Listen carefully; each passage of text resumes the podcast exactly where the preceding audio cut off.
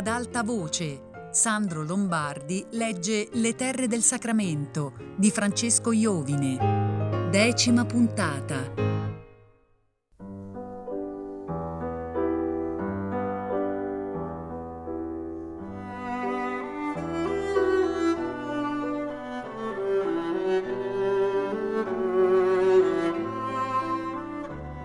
A casa Cannavale la presenza di Laura si faceva sempre più assidua e stava portando inattesi cambiamenti. Si erano visti d'un tratto comparire dei muratori, degli imbianchini, che si erano messi a rimodernare, ripulire un gruppo di stanze nell'ala destra della casa. Nel cortile erano scomparsi alcuni cani randagi che vi erano stati accolti per anni.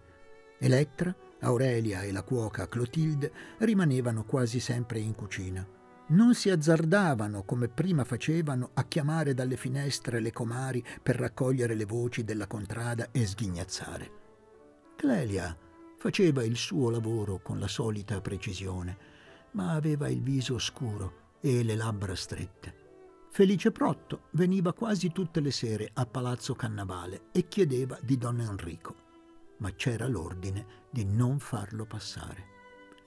Girava nei pressi della casa, si soffermava in un'osteria sulla piazzetta di San Francesco Saliente. Nell'osteria incontrava quasi tutti i giorni Pasquale Ficetra, che era uscito da un mese dall'ospedale e camminava ancora appoggiandosi al bastone. Felice sperava che Pasquale avesse notizie, attraverso sua figlia Elettra, di casa Cannavale. Pasquale affermava di non sapere nulla.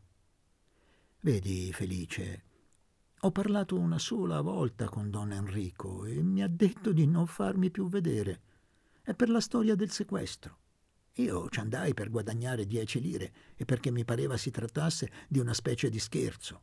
Invece adesso viene fuori una mancanza di riguardo. Non è più lui, diceva tristemente il fattore, scuotendo il capo. Ma è vero che sposa la figlia del presidente. Secondo la regola non la dovrebbe sposare. Ma gli uomini cambiano, caro Felice. Quella donna ha il mento acuto e la bocca stretta. Tu te ne intendi di donne, Felice? Il fattore alzava le spalle e diceva Donne non ho avuto mai tempo per le donne. Ho cinque figli e sto per averne un sesto. Come fai a pensare alle donne? Felice gli pagava da bere. Pasquale vuotava i suoi bicchieri a stomaco digiuno e si ubriacava rapidamente. Allora prometteva a Felice Protto di prendere le informazioni che lo interessavano. Sei agitato, Felice, ma io ti aiuterò. Poi all'improvviso come se avesse dimenticato la sua intenzione di tranquillizzare l'inquieto fattore, gli diceva con aria sorniona Se partono e vendono tutto, sei fregato, felice. Come partono? Chi te l'ha detto? Nessuno. Lo penso io. Io partirei al posto dell'avvocato Cannavale. Quando si parte, finiscono i guai. Ti lasci tutto alle spalle ricominci a guardare di fronte. Ah, fai sempre le poesie, Pasquale, diceva Felice. Io vorrei sapere come puoi avere la testa a queste fesserie. Fai le poesie e chiacchieri e poi trovi uno che ti riempie il culo di pallini. Felice lo piantava in asso, sbattendo il pugno sul tavolo.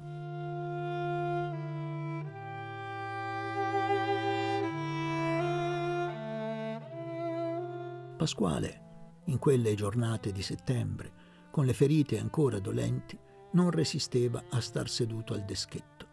Era tornato dalla piana senza una lira e aveva trovata accresciuta la miseria della sua famiglia. Dopo qualche giorno gli era arrivata dal tribunale una carta che lo chiamava a comparire per un processo riguardante un incendio doloso e un tentativo di invasione di proprietà privata. Pasquale mostrava ai suoi amici che capitavano verso il crepuscolo all'osteria l'invito del tribunale e diceva i guardiani di Fiaccavento mi hanno fatto la merca sulle chiappe per farmi riconoscere dai giudici che mi debbono mandare in galera. Siamo dodici accusati ed eravamo duemila a mietere. Dodici si mettono in galera, ma duemila no. Voi credete che mi abbiano sparato veramente i guardiani di Fiaccavento? Mi hanno sparato i cafoni di Morutri, di Pietrafolca, di Vaste Mainarde e di Cerce Falasca. Ci hanno lasciato soli e quelli hanno sparato. Un povero, quando è solo, c'è sempre qualcuno che gli spara. È chiaro, no? diceva, sorseggiando le ultime gocce del suo bicchiere. Voi credete che i poveri sono fessi perché non capiscono le cose difficili? Vi sbagliate. Sono fessi perché non capiscono le cose chiare. Ti difende l'avvocato Cannavale, eh, Pasquale? domandava un muratore. Non gliel'ho ancora detto, ma può darsi che non mi voglia difendere. Mi sembra che stia pensando ad altre cose in questo momento. Che ne dici, Antonio? Tu l'hai vista mai la figlia del presidente De Martis? chiese Pasquale. Ha il naso puntuto e porta la testa alta, disse Antonio ridendo. È una donna che sente il puzzo della terra dove mette i piedi. Ha la testa che va sempre in carrozza.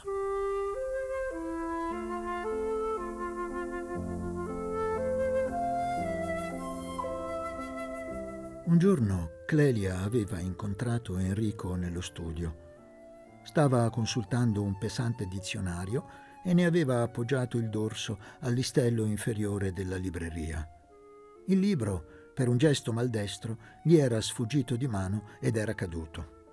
Clelia si era precipitata a raccoglierlo. Enrico l'aveva guardata per qualche attimo, meravigliato, come se non l'avesse riconosciuta. Poi le aveva fatto una lenta, tenera carezza sui capelli, senza parlare. Clelia aveva deposto il libro su d'un tavolo ed era fuggita.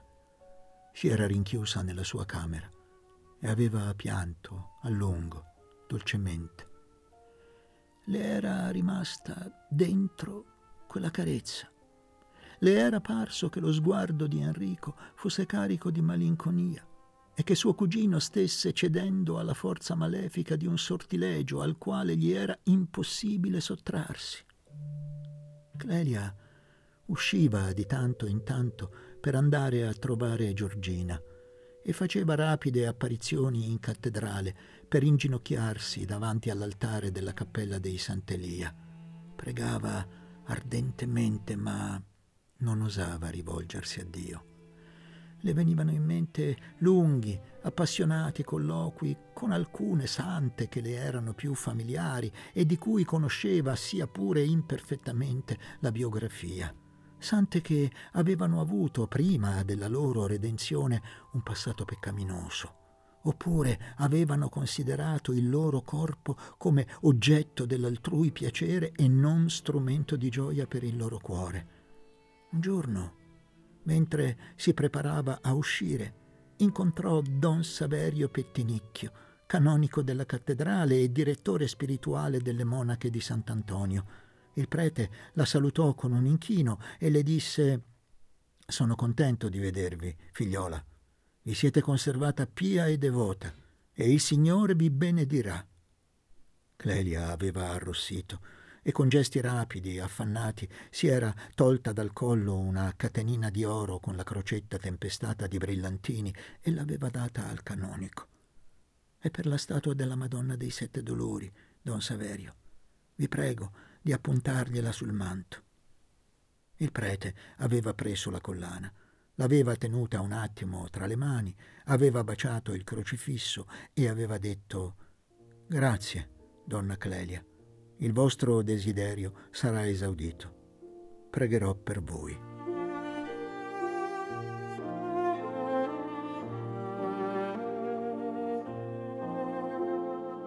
Enrico era stato assente quattro volte negli ultimi mesi. Avevano deciso di sposarsi a Napoli, città nativa di Laura.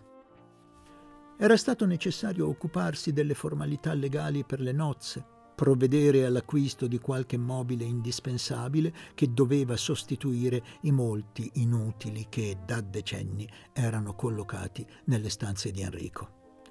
Se qualcuno avesse domandato all'avvocato Cannavale come fosse arrivato alla decisione di sposare Laura, egli non sarebbe stato in grado di dirlo con accettabile precisione. La ragazza aveva nei suoi rapporti con Enrico un modo di fare candido e malizioso insieme. Pareva a volte che fosse presa dalle sue attrattive di maturo signore che, stanco di mille esperienze superficiali, avesse deciso di riversare la sua tenerezza su una donna di tanto più giovane di lui, accomunando l'ardore sensuale con una illuminata e generosa paternità. Quando Enrico, Preso nelle panie di queste eccitazioni, sentiva il sangue entrare in tumulto e le sue mani, le sue braccia, le sue labbra si facevano ardenti e tutto il suo corpo entrava nel fervore che precede l'atto amoroso e che in cento altre circostanze aveva trovato docile la sua occasionale compagna, Laura si irrigidiva come se fosse stata all'improvviso fatta oggetto di una gravissima offesa. Enrico le vedeva i grandi occhi grigio-azzurri sgranati per doloroso stupore sul viso di Perla, diventato pallido all'improvviso. In quelle occasioni Laura non parlava. Pareva che non ne avesse la forza, tanto grave doveva essere il conflitto dei suoi sentimenti. Dopo quegli incontri Enrico entrava in uno stato di collera irrefrenabile, come se le sue grida ingiustificate, i suoi rimproveri alle cameriere, a Clelia, alle contadine che capitavano da lui, potessero valere a togliergli dall'anima quella sorta di dominio a cui non era capace di sottrarsi. Ma non appena quella sua assurda ira aveva avuto il suo sfogo, la sua giornata diventava improvvisamente vuota. Si metteva ad attendere Laura. Ma la ragazza per due o tre giorni non si faceva vedere, non rispondeva ai suoi inviti, rimaneva chiusa ostinatamente nella sua camera anche quando Enrico si recava a casa De Martis per tentare di vederla. Laura, dopo qualche giorno, tornava da lui. Parlava di cose leggere, indifferenti per qualche minuto e poi, d'un tratto, lentamente, guardandolo negli occhi, gli intrecciava le braccia intorno al collo e lo baciava. Un bacio profondo, senza lascivia. Enrico sentiva i giovani umori della sua bocca che avevano il sapore innocente e primaticcio d'un frutto appena colto. Fu in uno di questi incontri che Enrico chiese a Laura di sposarla. La ragazza gli tese entrambe le mani con un gesto pronto, franco, esplicito. Da quel giorno Laura incominciò a parlargli cautamente della loro vita futura.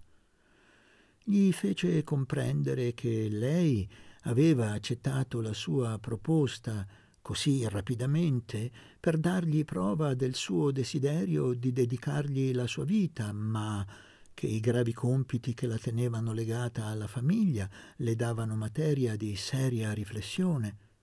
Non sarebbe stato possibile per lei abbandonare suo padre, la cognata, i quattro orfani di suo fratello. Lei sarebbe stata più tranquilla se si fosse trovato il modo sia pure dopo qualche tempo, di ospitare i suoi parenti in casa Cannavale. Questo le avrebbe permesso di non sottrarsi ai suoi doveri coniugali, pur badando a quelli che le derivavano dalla sua sciagurata precedente situazione. Del resto, anche per Enrico, Laura aveva i suoi progetti. Egli doveva fare vita più raccolta, se voleva dedicarsi a quegli studi che, fino allora, aveva saltuariamente coltivati. Lei gli avrebbe alleviato i pesi dell'amministrazione fondiaria. Gli parlava di Morutri, delle terre del Sacramento, entrava con saggi suggerimenti nella sua nobile aspirazione di dar lavoro ai contadini miserabili di quel paese, i quali vivevano da contrabbandieri su quelle terre di cui potevano diventare onesti lavoratori col comune vantaggio loro e del proprietario.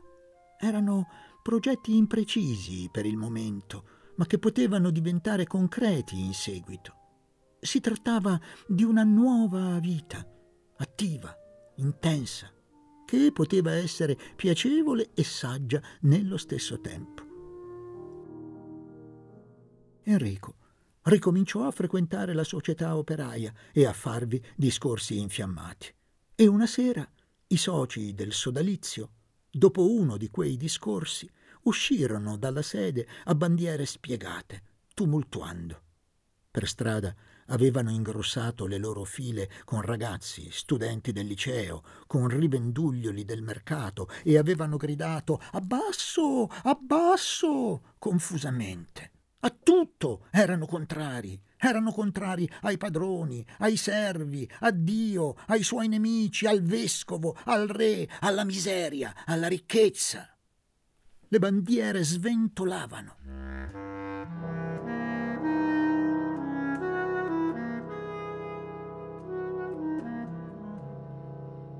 Il nome della capra del diavolo il giorno seguente ricorreva in tutte le conversazioni. Al circolo delle professioni e delle arti, un gruppo di avvocati, giovani ex combattenti e di studenti che attendevano la laurea da un decreto del Ministero si riunirono nella sala da biliardo e si concertarono sul da farsi. L'avvocato Gianfranco Pistalli, che era il più allarmato e furente, propose di fare una riunione di protesta contro l'indegno comportamento degli operai e del loro fanatico sobillatore e diede appuntamento per il pomeriggio agli amici in piazza della cattedrale. Si ritrovarono in una cinquantina davanti al caffè delle Mainarde. Il giovane Pistalli montò sul tavolo e incominciò a parlare violentissimo contro gli eccessi di una plebe scatenata, abbandonata ai suoi perversi istinti. I suoi amici applaudirono e dopo qualche istante studenti del liceo, gente di passaggio, negozianti del centro si soffermarono gridarono, applaudirono, lanciarono grida minacciose, si entusiasmarono per il sangue glorioso versato, approvarono l'idea che la guerra era stata vinta da tutti e che solo qualcuno ne aveva avuto i benefici. Enrico ridivenne il centro dell'attenzione di tutta la città tanto più che la notizia del suo prossimo matrimonio si era rapidamente sparsa, suscitando i previsti maligni commenti. Enrico, come per sfidare l'opinione ostile dei suoi avversari, ricominciò a frequentare il circolo. Preso a partito dagli scherzi dei suoi conoscenti, si era difeso, fatto eccezionale e imprevedibile per lui, con fredda calma.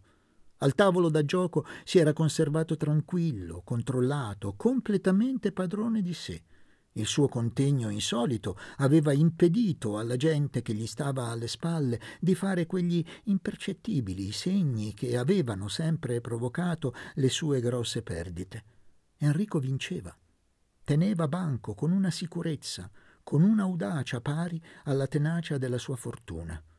Queste inattese vincite venivano spese quasi per intero la sera stessa in grandi bevute che si protraevano fino a tarda notte. Enrico lasciava l'intera somma al caffè del circolo, ordinando ai camerieri di offrire da bere a tutti quelli che capitavano. Poi si allontanava e tutti mangiavano e bevevano, tra risate e atroci scherzi per i giocatori e la capra del diavolo.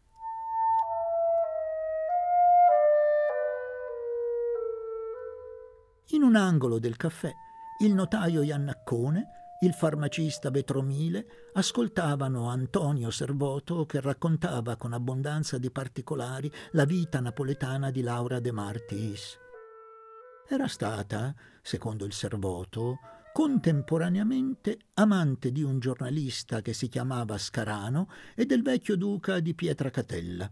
La sua eleganza, la larghezza con la quale spendeva da qualche tempo erano frutti della costante benevolenza del vecchio duca. Su queste notizie sulla differente età dei due sposi si costruiva il futuro della coppia. Si prevedeva come certa la rovina del patrimonio di Enrico Cannavale, che tutti già sapevano scosso dalle fondamenta. Alla certa rovina economica si accompagnava in conseguenza la vita dissoluta di Laura, costretta a partire da Calena. Enrico sarebbe morto suicida o sarebbe caduto in una miseria estrema.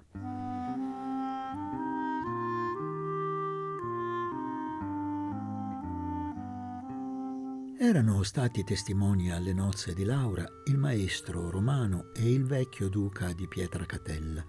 Per Enrico, Salvatore Pizzi e Stefano Grande, due dei suoi amici napoletani.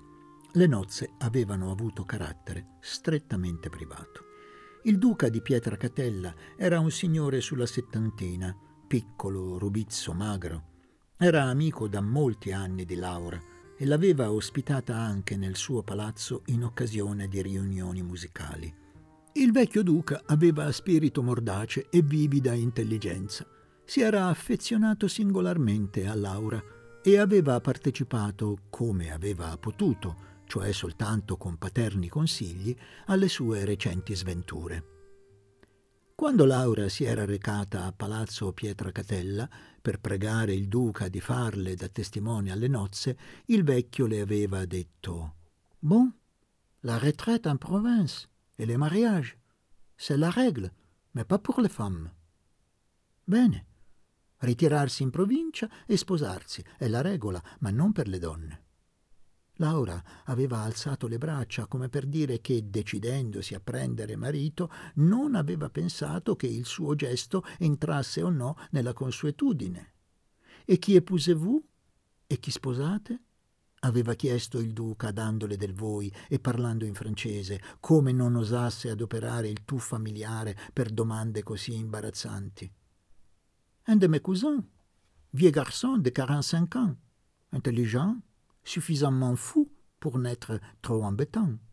Un mio cugino, un giovanotto di 45 anni, intelligente, folle quanto basta per non risultare fastidioso.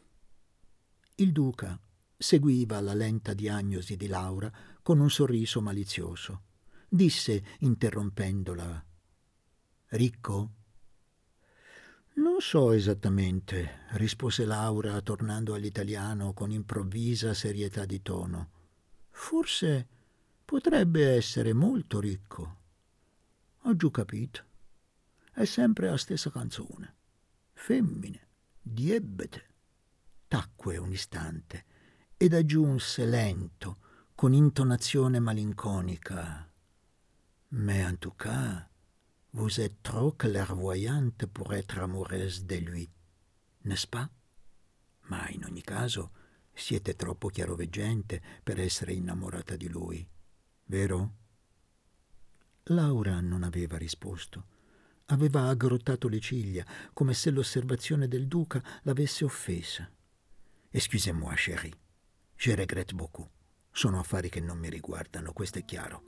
Chi capisce femmine ha ragionato col diavolo. Qualche anno prima il duca era stato molto intorno a Laura, le dichiarava la sua ammirazione e le diceva che se non avesse avuto moglie gli sarebbe piaciuto moltissimo di diventare il marito cocu, cornuto, della duchessa di Pietracatella. Nonostante che avesse poco denaro, il duca aveva mandato a Laura un dono degno della sua antica generosità. Laura, in quei tempi, era tutta presa dai suoi programmi di lavoro che allora le parevano concreti. Concedeva scarso tempo ai suoi divertimenti e ai suoi amori. Era riuscita a raggiungere tutto quello che in arte si può ottenere dalla diligenza e dalla assiduità, ma nulla di tutto ciò che è legato al talento e all'estro. Di tanto in tanto l'amara consapevolezza della deficienza del temperamento faceva credere a Laura che eccitamenti esteriori potessero darle quello che la natura le aveva negato. Come accade a molti individui, nati con chiare disposizioni all'ordine, alla razionalità, aveva tentato di produrre dall'esterno le condizioni propizie allo slancio dell'anima. Erano le giornate nelle quali più spesso si faceva vedere in giro per Napoli col vecchio duca di Pietracatella che allora spendeva i suoi ultimi debiti. In quel tempo Laura conosceva appena Enrico Cannavale. Le sue gite a Calena coincidevano spesso con le assenze del cugino il quale, quando capitava a Napoli o a Roma, faceva brevi visite ai suoi parenti de Martis, combinava una cena in trattoria con Titta, si informava affettuosamente dei bambini, ma guardava appena Laura, quella sua giovanissima parente dal visetto pallido, dai grandi occhi grigi. Un giorno che il presidente gli aveva detto che Laura studiava da cinque anni con profitto il pianoforte, le si era avvicinato e le aveva preso nelle sue le manine dicendo Fa guardare? Di tanto in tanto, nelle visite successive, incontrandola nel corridoio o in salotto, faceva quel gesto puerile di prenderle la mano per ammirarne il profilo e la morbidezza, come volesse cercarvi i segni dell'abilità conseguita. Enrico rideva piano, con un sorriso gentile, affettuoso, e diceva Mi pare che vada bene, che vada benissimo. Laura, adolescente, collegava quegli strani incontri con le notizie frammentarie che di Enrico le venivano offerte nelle ordinarie conversazioni di famiglia e si veniva costruendo nella semplice immaginazione la figura di un castellano biondo, mite e fastoso, il palazzotto dei Cannavale, che lei aveva visto soltanto dall'esterno emergere nell'intrigo delle casupole di terra vecchia, le pareva immenso nel ricordo, come sterminate le sembravano le terre del sacramento che, si diceva, Enrico contendesse a preti e avvocati per farne forse un giorno dono ai suoi contadini. Ora, quell'uomo dalla barba e i capelli brizzolati che i suoi concittadini chiamavano la capra del diavolo, era con lei, in una vettura diretta a un albergo sul lungomare di Napoli e la guardava con occhi velati e imploranti.